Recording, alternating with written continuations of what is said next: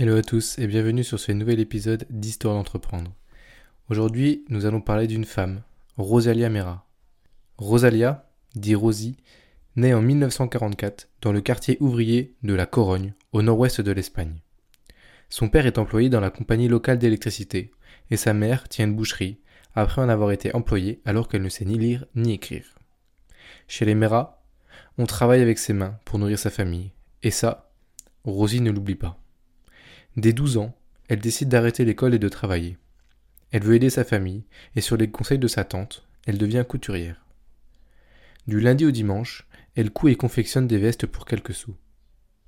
À 16 ans, elle veut gagner plus d'argent et rejoint une boutique de vêtements, la Maja, une boutique pour les classes moyennes où Rosie n'a jamais mis les pieds.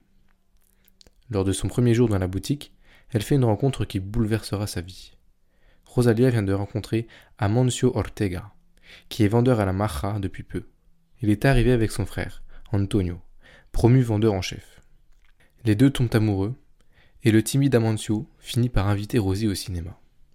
Rosie sert de mannequin pour les maillots de bain du magasin, sous le regard jaloux d'Amancio, qui finit par lui demander d'arrêter. Amancio et Rosalia sont aussi ambitieux l'un que l'autre, mais Rosie l'est encore plus. Alors, quand les tensions s'accumulent avec les propriétaires du magasin, Rosalia quitte la Maja et lance sa propre boutique, épaulée par les deux frères. Elle s'installe avec sa belle-sœur, Primitiva, la femme d'Antonio. Amancio et Antonio, eux, gardent leur poste dans la boutique de la Maja pour payer les matières premières au démarrage. L'atelier de confection Goa est créé et les deux femmes s'installent dans le quartier de la Sagrada Familia, un quartier ouvrier où les loyers sont bas. Rosie et Primi se mettent alors à coudre des pyjamas et des robes de chambre de 7h du matin à 22h, 7 jours sur 7, sauf pour la messe du dimanche. Le coup de génie vient un soir de 1969. Les deux femmes changent alors complètement le tissu qu'elles utilisaient pour leur confection et le remplacent par du nylon, matière deux fois moins chère. Alors que Primi et Rosie confectionnent leurs robes de chambre avec du nylon, Amancio et Antonio peuvent les vendre 30% moins cher que les autres aux ateliers dans tous les magasins d'Espagne. Un carton. Les deux hommes quittent à leur tour la Mara, suivis par leur sœur, Josefa, qui s'occupe de la comptabilité. Ils font le tour des magasins de vêtements d'Espagne, 2 millions de kilomètres en un an. Mais Amancio veut aller plus loin. Après 10 ans de succès à vendre leurs propres vêtements, ils proposent de lancer leur propre boutique de vêtements. Le concept est simple. Proposer des vêtements qui ressemblent à des vêtements de luxe, à un prix bas, et ce toute l'année. De plus, le magasin suit les tendances chaque mois. Zara fait donc des micro-collections en petite quantité à petit prix et casse le concept de saisonnalité en vigueur à l'époque dans les boutiques. L'intérêt? Pas de stock ni d'invendu. Et autre nouveauté, ils ne font pas de pub. Amanso et Rosie veulent créer le désir. C'est un carton, et surtout une réussite financière avec des stocks limités et des vêtements qui se renouvellent en permanence. Ils ouvrent rapidement une dizaine de boutiques dans toute l'Espagne, et surtout un énorme centre logistique.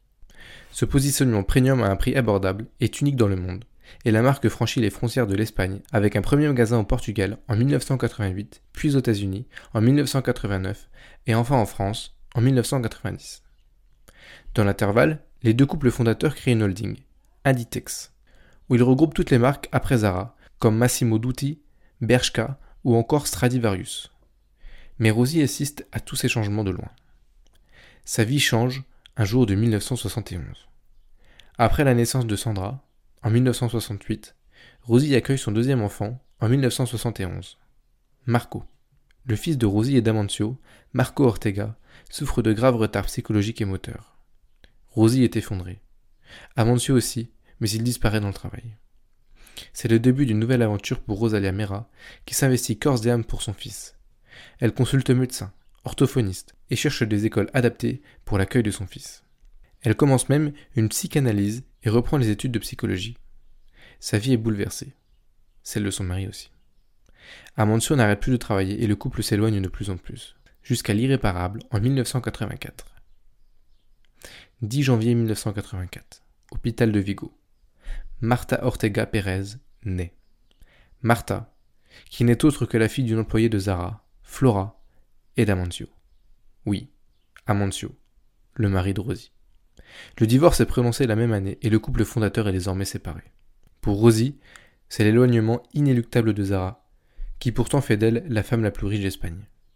En 1986, Rosie quitte ses fonctions opérationnelles dans Inditex Zara, puis fonde l'association Paedeia Galicia, une association inspirée par son combat pour son fils et son intégration dans la société. Une association qui défend les personnes en difficulté, et notamment les personnes en situation de handicap dans leur vie quotidienne. La patronne, comme l'a surnommé ses employés, investit aussi dans l'immobilier et réinvestit tout dans sa fondation. Mais la patronne est aussi radine et gère tout au cordeau. En 2001, après l'introduction en bourse d'Inditex, elle devient la femme la plus riche d'Espagne, avec 4,5 milliards d'euros de fortune. En 2004, après une interview de Amancio à la presse espagnole vantant la création de Zara, Rosie est petit à petit évincée de l'histoire de la marque. Celle qui a initié le projet, poussé son mari à se lancer. Celle qui s'est battue, jour et nuit. Elle n'oubliera pas cette éviction jusqu'à sa mort, à 69 ans, en août 2013, et ne reparlera plus jamais à son mari. Rosalia Mera, cofondatrice de Zara et d'Inditex.